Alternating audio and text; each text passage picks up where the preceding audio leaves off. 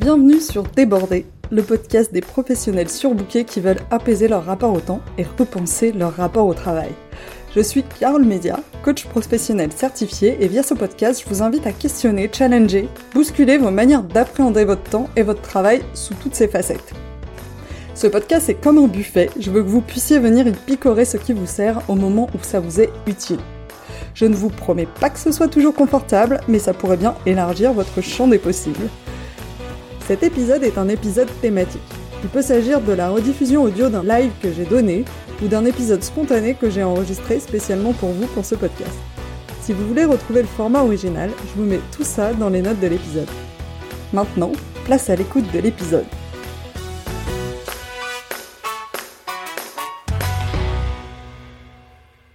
Bienvenue à vous dans cette deuxième partie de l'épisode où on va parler de dopamine, du système de la récompense, et dans cet épisode on va parler de comment utiliser tout ce qu'on connaît sur le système de la récompense comme un levier pour activer le fonctionnement de ce système en notre faveur pour nous donner un coup de pouce pour euh, accomplir nos objectifs. Comme je l'ai expliqué dans le premier épisode, le système dopaminergique, c'est vraiment au cœur de comment on sent et de notre niveau de motivation globale dans notre vie. C'est ça qui va réguler ça. De comprendre comment ça marche, ça nous permet à la fois d'éviter les addictions en apprenant à réguler euh, ce système de la récompense, et ça nous permet aussi de maintenir un niveau de motivation élevé dans notre vie. Et ça, on va pouvoir s'en servir pour nous aider à poursuivre nos objectifs sans nous décourager. Et euh, c'est vraiment tout l'objet de l'épisode, de voir comment utiliser tout ce qu'on a vu la dernière fois comme un levier pour mieux accomplir nos objectifs dans la vie. Donc, comme vous l'avez compris, cet épisode est la partie 2 d'un épisode en deux parties. Dans le premier, on a vraiment vu comment fonctionne le système de la récompense euh, et qu'est-ce que ça implique. Et dans cet épisode, je vais pas vous redonner tous les détails de ce qu'on a vu la dernière fois. Et donc, du coup, si vous n'avez pas écouté l'épisode d'avant ou si vous n'avez aucune connaissance sur le sujet, vous risquez de pas tout comprendre de ce dont on va parler euh, dans cet épisode. Et en plus, je vais rajouter des subtilités par rapport à la dernière fois, donc ça va s'additionner. Donc je vous conseille vraiment d'aller écouter l'épisode 1 avant de vous lancer dans celui-là. Et donc du coup, dans cette partie 2, on va parler de comment utiliser ce système de la récompense à notre avantage pour nous aider à poursuivre notre objectif, même quand il demande des efforts. Donc la partie 1, c'était ce qu'on peut pas négocier, comment ça marche et ce qu'on ne peut pas négocier. Et la partie 2, c'est comment on peut jouer avec quand même, parce qu'on peut agir dessus. Je vais un peu me répéter par rapport à la dernière fois. Euh, dans ces épisodes, je vais directement aux conclusions ces épisodes sont largement inspirés de podcasts du docteur Andrew Berman, qui est un podcast euh, génialissime que je vous conseille, où il décortique l'impact neurobiologique des habitudes euh, qu'on a au quotidien et vice versa. Si vous avez envie d'aller plus loin sur le sujet, comme moi je vais aller un peu vite et je vais pas vous reparler de toutes les études scientifiques, vous pouvez vraiment aller écouter euh, son podcast à lui, qui est très détaillé, très documenté et très intéressant. Et par ailleurs, il y, va un peu plus loin sur la partie supplémentation alimentaire que moi je ne touche pas du tout parce que je suis pas du tout euh, ni médecin ni rien et, euh, et que c'est pas un sujet euh, qui est forcément prioritaire pour moi donc voilà. À la fin, j'ai prévu toute une partie où je vous explique un peu pourquoi j'ai voulu faire ces deux podcasts qui sont assez longs, que j'ai retiré moi en fait de toute cette compréhension si vous me connaissez pas, je suis Carole Mézia, je suis coach professionnel orienté carrière, je suis spécialisée en gestion du temps et en gestion du stress professionnel et mon objectif avec ce podcast, c'est de vous proposer des clés pour apaiser votre euh, relation au temps et votre relation euh, au travail et trouver de nouvelles manières de faire. Ce que j'aime euh, rappeler au début des épisodes, c'est que je suis pas en posture de coach dans ces épisodes, donc il se peut que je vous partage des opinions personnelles et donc là ça va être le cas vu ce que je viens de vous dire. Et je tiens aussi à préciser que ces podcasts, ils, sont représentatifs de là où j'en suis dans ma connaissance. Donc je vous invite soit à vous renseigner par vous-même si vous voulez challenger ou aller plus loin sur les sujets.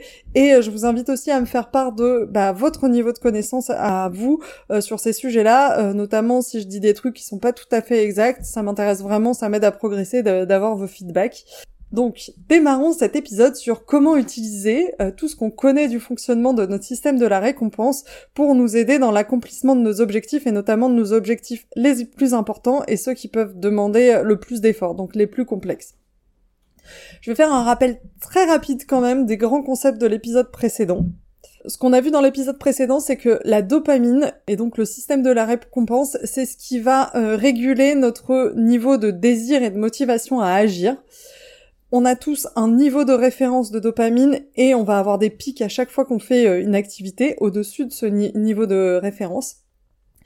Plus notre niveau de référence de dopamine est haut, plus globalement dans la vie on va avoir de la motivation à agir.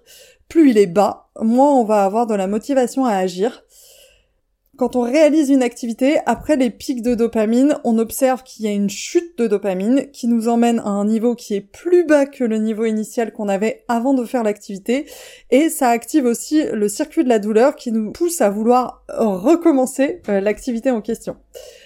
Si on veut maintenir un niveau de référence élevé de dopamine. Il est donc préférable d'éviter euh, les pics de dopamine qui vont entraîner une chute qui va nous emmener ensuite en dessous, euh, notamment en évitant de superposer les activités qui génèrent de la dopamine entre elles, et aussi de limiter la fréquence des pics de dopamine qu'on peut ressentir. Pour relever notre niveau de référence de dopamine, de manière très contre-intuitive, euh, mais très largement expliquée, il faut passer par une phase de déstimulation, à la dopamine et donc se désengager des comportements qui vont générer beaucoup de dopamine pour nous. Pour aller plus en détail sur tous ces points, je vous invite vraiment à aller écouter l'épisode 1 qui vraiment expliquait euh, pourquoi en fait euh, tous ces points. Et le dernier point que qu'on a mentionné euh, plutôt en fin d'épisode et sur lequel on va largement revenir aujourd'hui, c'est que euh, la dopamine, elle fonctionne comme une monnaie. Plus on en dépense, moins on en a pour faire d'autres choses. Et donc du coup, c'est important de se poser la question de à quoi on veut euh, dépenser cette monnaie et donc du coup de quoi on veut tirer notre dopamine au quotidien. Donc jusque là, je vous ai dressé un tableau pas très réjouissant où on a l'impression qu'on est complètement coincé dans un dans un comportement qui euh, qui nous tire dans deux directions paradoxales. Globalement, on est programmé pour rechercher euh, la libération de dopamine parce que c'est ça qui conduit à notre survie euh, à long terme, qui a conduit à notre survie à terme. Donc on va rechercher la sensation de satisfaction.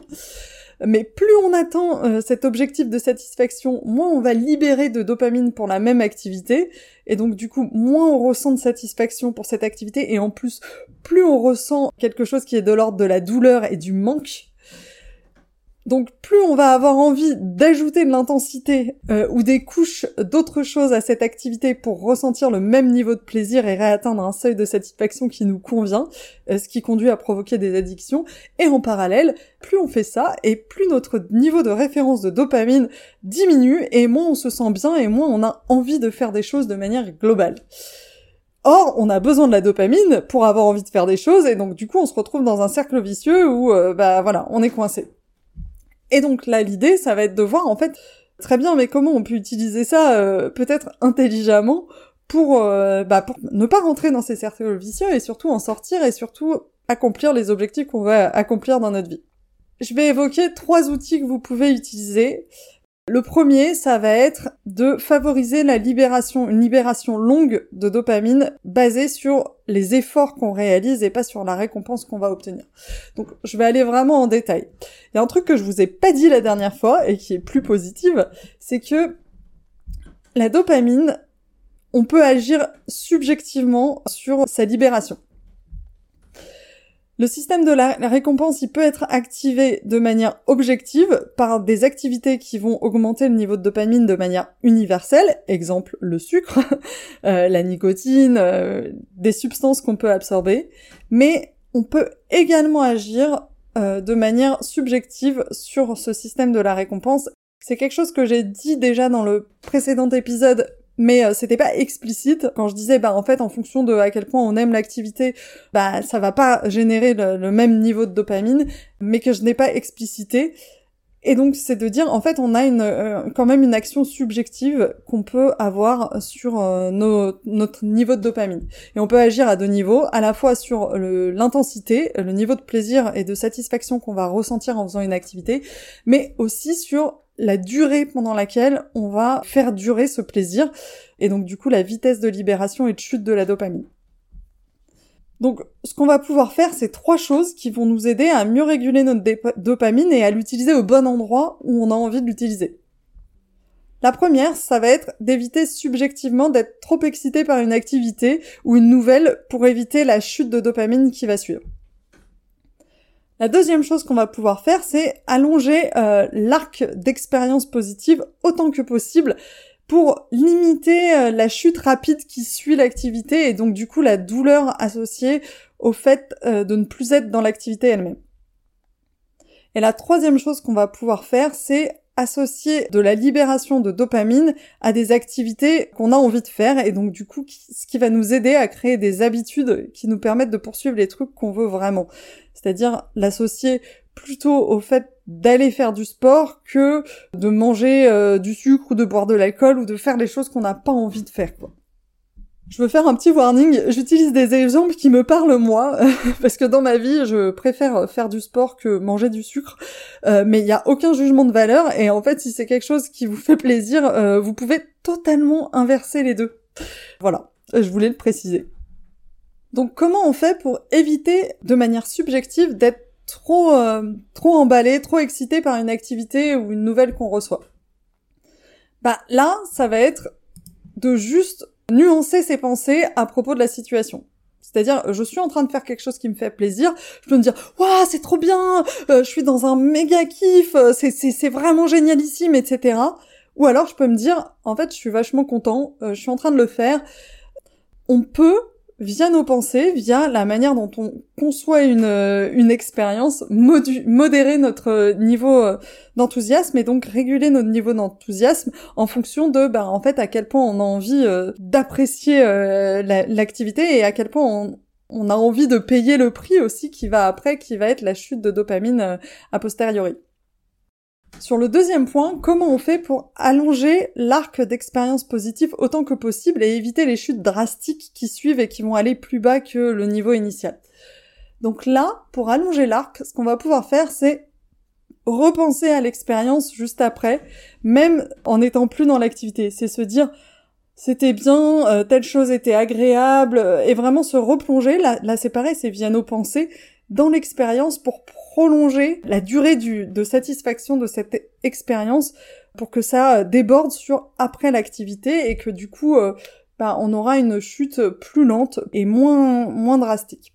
Et donc du coup on aura moins ce besoin un peu compulsif de refaire l'activité tout de suite parce que on aura moins de douleur liée au manque de l'activité euh, juste après. Et donc sur le troisième point, de subjectivement associer de la libération de dopamine à des activités qu'on a envie de faire, là, l'idée, ça va être de se concentrer, quand on est en train de faire l'activité, sur les éléments qu'elle nous apporte dans le présent. D'avoir des pensées vraiment dans le présent de, qui sont encourageantes, enthousiastes vis-à-vis de l'activité. Et donc, associer la libération de dopamine à des activités qu'on a envie de faire et qui demandent un effort, parce que sinon on n'aurait pas besoin de faire tout ce processus, c'est globalement la clé pour acquérir ce qu'on appelle le growth mindset. C'est se dire, bah, en fait, moi je vais aller chercher mon plaisir dans le fait de croître et donc d'apprécier l'effort des activités que je suis en train de faire.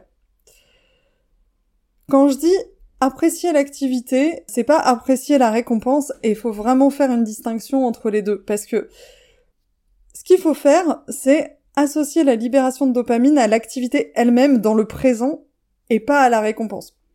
Ça marche pas, en fait, de se dire oh là, je galère, j'aime pas du tout ça, euh, mais je sais que le résultat, euh, je serai super contente et donc du coup, euh, bah je le fais. Parce que là, vous n'êtes pas en train d'associer l'activité à, la libération de dopamine, mais vous êtes en train de, enfin, la dopamine est uniquement liée à la récompense.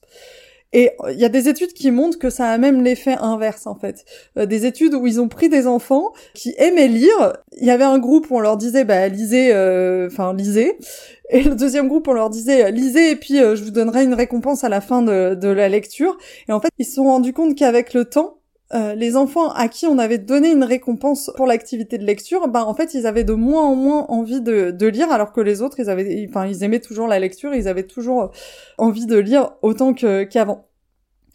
Donc, associer la, satisfaction à la récompense uniquement, bah, non seulement ça n'aide pas à avoir envie de se réengager dans l'activité, mais on remarque que ça a plutôt l'effet inverse.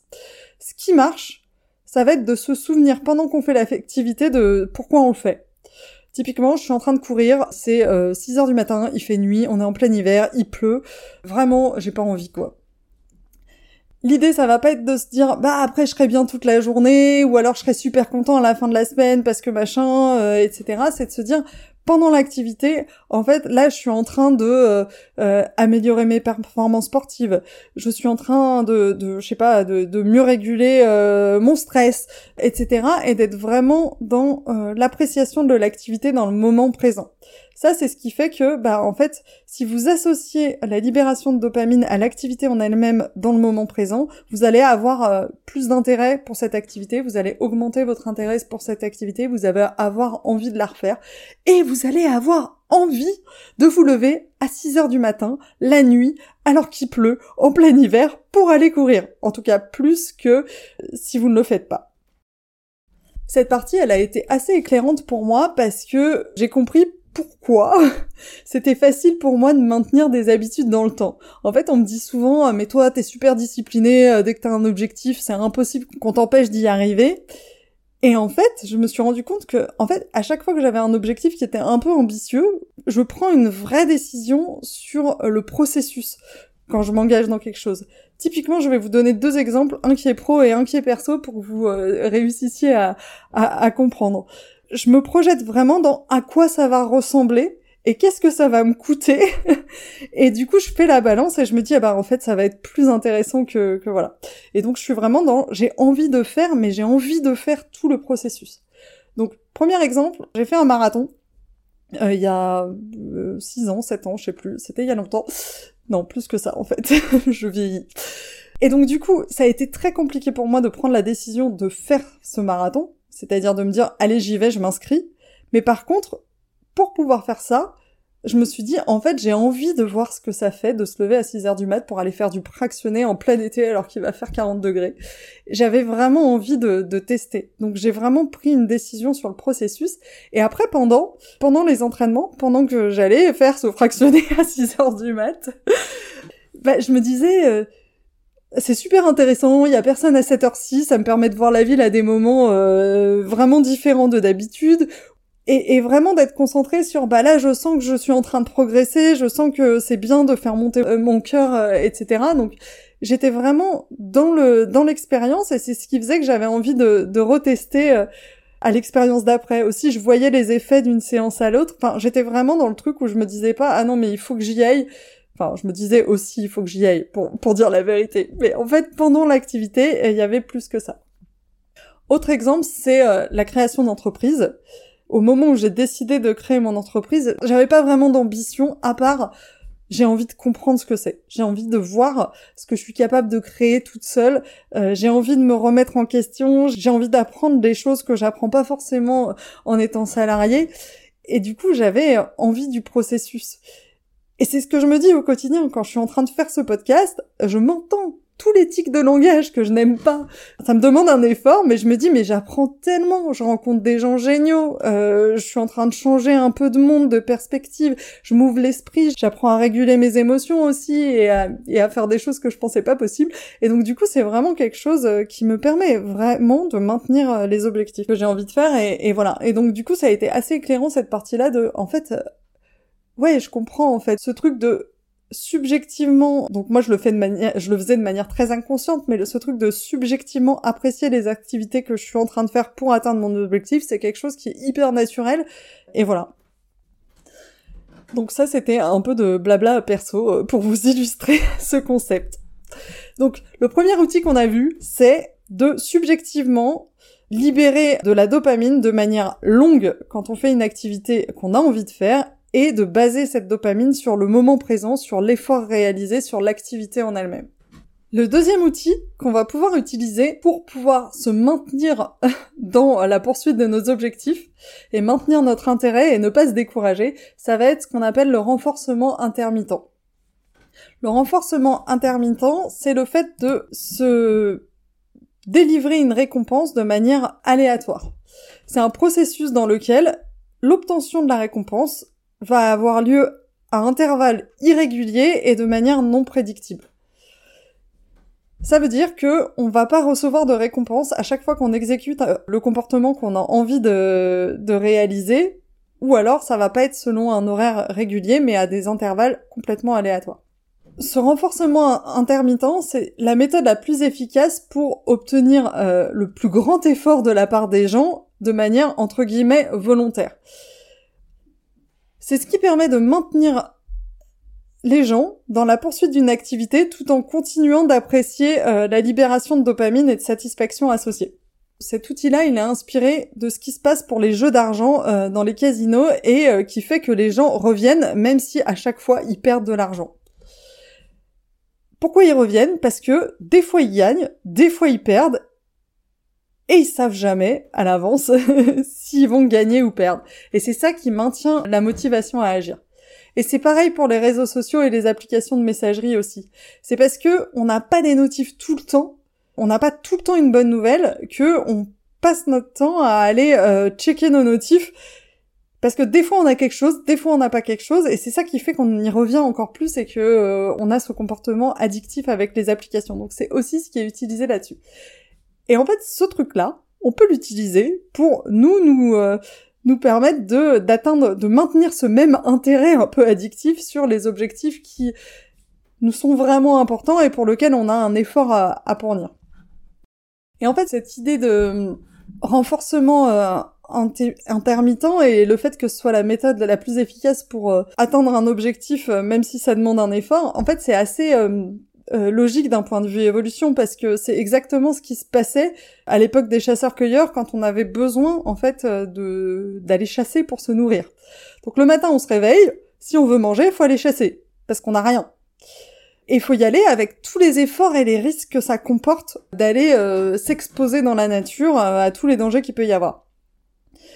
Et globalement, en fonction de notre journée, on pouvait soit revenir avec un énorme gibier capable de nourrir toute la famille, soit avec une framboise. Et donc pour survivre, il fallait retrouver, euh, retourner la journée suivante chasser, quel que soit ce qu'on avait réussi à obtenir la veille.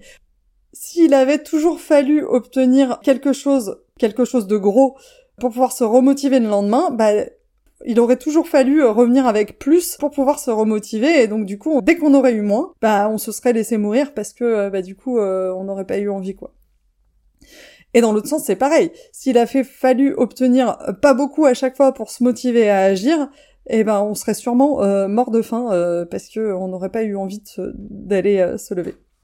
Bref, petit aparté. Donc le deuxième outil, ça va être de subjectivement vous empêcher de vivre le pic de dopamine de manière aléatoire quand vous voulez atteindre un objectif. Comme la, libération de dopamine a une partie subjective, et c'est ce qu'on a vu jusqu'avant, vous pouvez vous autoriser ou non à ressentir du plaisir quand vous réalisez une activité. Et de temps en temps, et de manière aléatoire, pour vos objectifs intermédiaires, vous pouvez moduler, modérer cette libération de dopamine de manière subjective pour que ce soit aléatoire, vous pouvez euh, soit demander à quelqu'un, à quelqu'un de votre entourage qui vous dit, bah là, euh, j'ai droit de kiffer ou pas aujourd'hui? Euh, il vous dira, ah, aujourd'hui modérément, aujourd'hui un peu plus, etc., etc. Ou vous pouvez jouer à pile ou face. Typiquement, moi, si je prends, si j'ai envie de faire trois footings dans la semaine, il y en a un, je veux que ce soit du fractionné, donc c'est celui qui où je vais avoir le plus de résistance un où je vais être euh, en footing long mais euh, plutôt cardio, donc c'est celui qui est intermédiaire, et un où je vais avoir un footing ultra tranquille pour vraiment euh, régénérer, bah en fait je pourrais me dire je joue à pile ou face quel va être le, le, footing aujourd'hui, comme ça ça fait un truc aléatoire, et voilà, et je ressens pas toujours la même chose quand je suis en train d'aller courir. Donc ça c'était le deuxième outil que vous pouvez utiliser pour vous maintenir dans la poursuite de vos objectifs. Et le troisième outil que vous pouvez utiliser pour vous maintenir dans la poursuite de vos objectifs de manière durable, même quand il vous demande un effort, c'est l'exposition au froid. Donc l'exposition au froid, ça n'a pas de lien direct avec l'activité que vous êtes en train de faire et l'objectif que vous poursuivez. L'exposition au froid, ça va agir de manière globale sur votre niveau de dopamine de référence.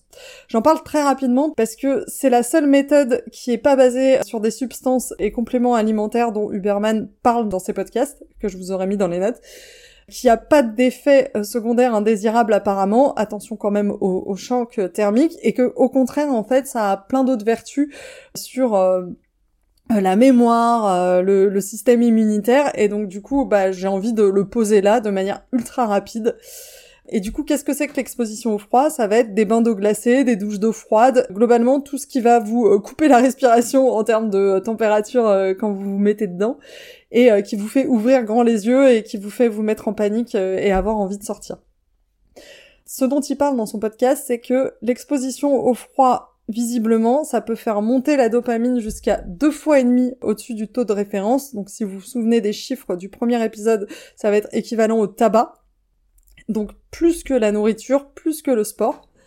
Mais contrairement aux autres activités que vous pouvez faire et qui vont euh, générer ces pics, il continue de monter même après l'arrêt de l'activité et il met très longtemps à redescendre jusqu'à euh, jusqu'au niveau de base, environ 3 heures. Et donc du coup, c'est quelque chose qui est, euh, enfin quand je vous parlais d'arc de satisfaction, qui est très très long et qui permet de remonter le niveau de base de, de dopamine. Par contre, comme d'habitude, la contrepartie, c'est que plus vous avez l'habitude, quand vous commencez à vous habituer au froid, visiblement, bah, ça arrête de faire des effets. Donc euh, ça c'est pareil, à utiliser de manière intermittente. J'ai envie de finir cet épisode sur une note plus personnelle sur pourquoi j'ai voulu parler de ce sujet. Ce podcast s'appelle Débordé et je fais un vrai lien entre notre système de la récompense et notre incapacité à nous arrêter. Notre problème de toujours courir après le temps, pour moi, il est moins lié au fait d'avoir trop de choses à faire dans l'absolu qu'au fait qu'on est constamment soumis à des stimulations qui vont solliciter notre système de la récompense et qui nous poussent naturellement et de manière neurobiologique, comme on l'a vu, à vouloir continuer à être stimulé euh, constamment. Et parfois, en fait, on va vouloir continuer à stimuler ce système de la dopamine et de la récompense, même plus pour y trouver du plaisir, mais juste pour éviter la douleur qui est associée au manque associé. Parce qu'on se sent pas bien, en fait. Et du coup, on a besoin de le stimuler parce que globalement, on se sent pas bien on est totalement euh, dérégulé d'un point de vue dopaminergique dans notre société et c'est ça qui cause une grande partie de notre mal-être et notre perte de sens et qui fait que on est incapable de se détacher et de prendre du recul. Pour moi, en fait, c'est un vrai sujet et c'est quelque chose qui fait un vrai poids dans toutes ces problématiques-là. En fait, on est dérégulé par, dans le boulot, la recherche de la réussite professionnelle, de validation régulière, d'accumulation de petits et de grands succès, de célébration collective, du fait d'accomplir des choses. On est dérégulé par la nourriture, le sucre en particulier, l'alcool, et tout ça, c'est des habitudes qui sont euh, quasi quotidiennes. On est dérégulé par les réseaux sociaux, les notifications, le fait d'être constamment sollicité. Et euh, ça fait plaisir en fait, on a envie d'être sollicité. On est aussi dérégulé par les sorties, le théâtre, les voyages, le fait de voir des gens nouveaux. En fait, la nouveauté, c'est quelque chose qui agit énormément sur euh, le niveau de dopamine, donc ce besoin de, de nouveauté, d'explorer, de faire plein de choses on est dérégulé par le fait de superposer les activités, de ne plus rien faire sans musique, sans podcast dans les oreilles, sans au moins une stimulation sensorielle quand on, quand on est en train de le faire. Et en fait, tout ça, ça nous met sur perfusion de dopamine, euh, avec cette abondance permanente de choses, et malheureusement, notre corps et notre cerveau, bah, en fait, ils ont pas été prévus pour ça. Ça fait qu'on n'arrête jamais de libérer de la dopamine et on a besoin de toujours plus d'activités pour se sentir bien, mais même plus pour se sentir bien, en fait, pour juste ne pas se sentir mal. Et pour moi, c'est comme ça qu'on s'épuise. On épuise notre corps, on épuise notre cerveau et on épuise notre motivation. Et honnêtement, je suis la première à foncer dans cette voie de manière totalement frénétique et impuissante. Et je me rends compte que accepter de juste s'extraire et de se sentir mal le temps de re-réguler, c'est ça qui permet à terme de se sentir beaucoup plus en paix. Et moi, j'avais besoin en fait de ce niveau de compréhension neurobiologique pour me motiver en fait à faire cette étape-là et, à avoir envie vraiment de me déstimuler. J'avais besoin de comprendre de manière factuelle quels sont les impacts pour me rendre à l'évidence en fait. C'est comme ça qu'on fonctionne. Il y a aucun monde dans lequel je vais pas me sentir de plus en plus mal et de moins en moins motivée si je mange constamment du sucre, si je cherche constamment des preuves de succès, si je suis constamment à l'affût des notifs de mon téléphone. Il n'y a aucun monde dans lequel ça ne va pas me faire me sentir de plus en plus mal. Il n'y a aucun monde dans lequel, si je laisse pas mon corps et mon cerveau se reposer et s'ennuyer, s'extraire de toutes ces stimulations, bah j'aurai encore de l'énergie à la fin. C'est pas comme ça que mon corps fonctionne. Et la bonne nouvelle, c'est que je trouve qu'on surestime souvent le temps de déstimulation dont on a besoin. Je vous garantis que avec rien qu'une demi-heure par jour où vous faites rien, mais absolument rien, rien qui stimule rien du tout, même pas méditer ni rien, bah en fait ça fait déjà redescendre et ça fait ça apporte déjà de la paix. Et c'était important pour moi de faire ces deux épisodes parce que j'ai envie de d'offrir en fait cette connaissance. Si ça peut vous provoquer le déclic que ça a eu sur moi, bah je trouve que c'est euh, ce sera un objectif et que je serais hyper heureuse d'avoir atteint d'avoir atteint. Et là, ce qui s'est passé dans ma tête et qui fait que j'ai bugué, c'est je me suis dit, mais à quel point je vais m'autoriser à célébrer ça après tout ce que je vous ai dit.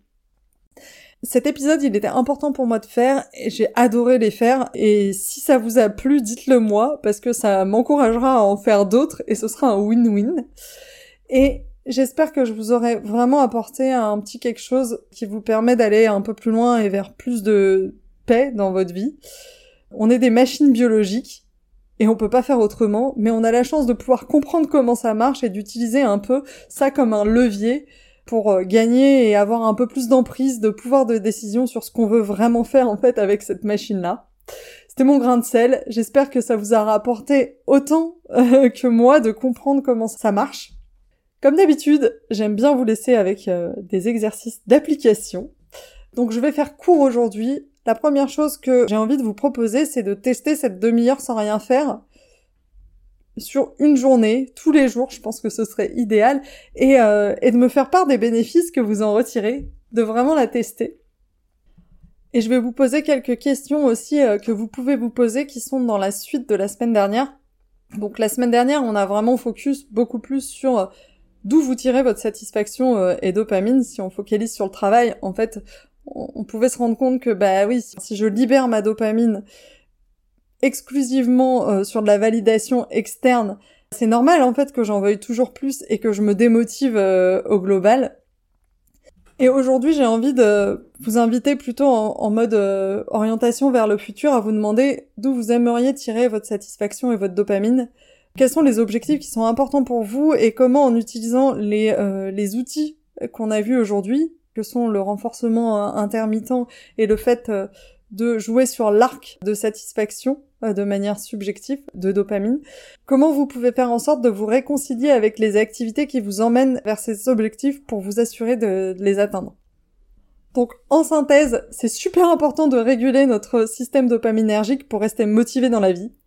On peut agir de manière objective et subjective sur la libération de dopamine, objective en choisissant euh, bah, par exemple ce qu'on mange, euh, ce qu'on fait, parce qu'il y a des choses qui universellement vont euh, libérer de la dopamine, donc la manière dont on consomme les réseaux sociaux, etc.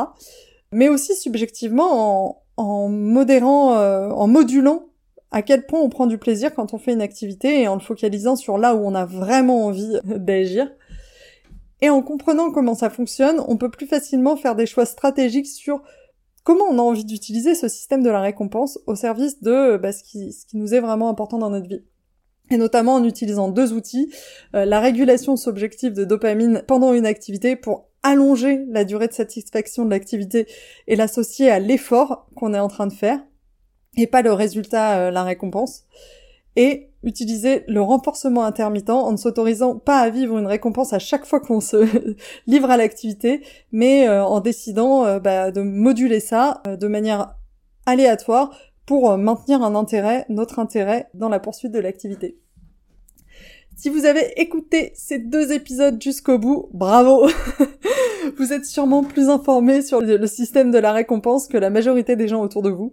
Si vous avez envie d'aller plus loin, je vous laisse les deux podcasts d'Uberman dans les notes de l'épisode. Et si vous voulez m'aider, notez cet épisode en lui laissant un avis qui explique pourquoi vous avez aimé ces épisodes, pour que les gens sachent ce qu'ils vont pouvoir trouver avec ce podcast.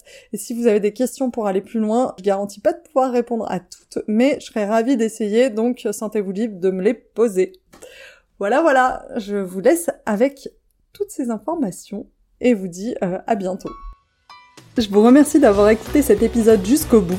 Je vous invite à vous demander ce que vous en avez appris et surtout comment vous pouvez appliquer cet apprentissage dans votre quotidien.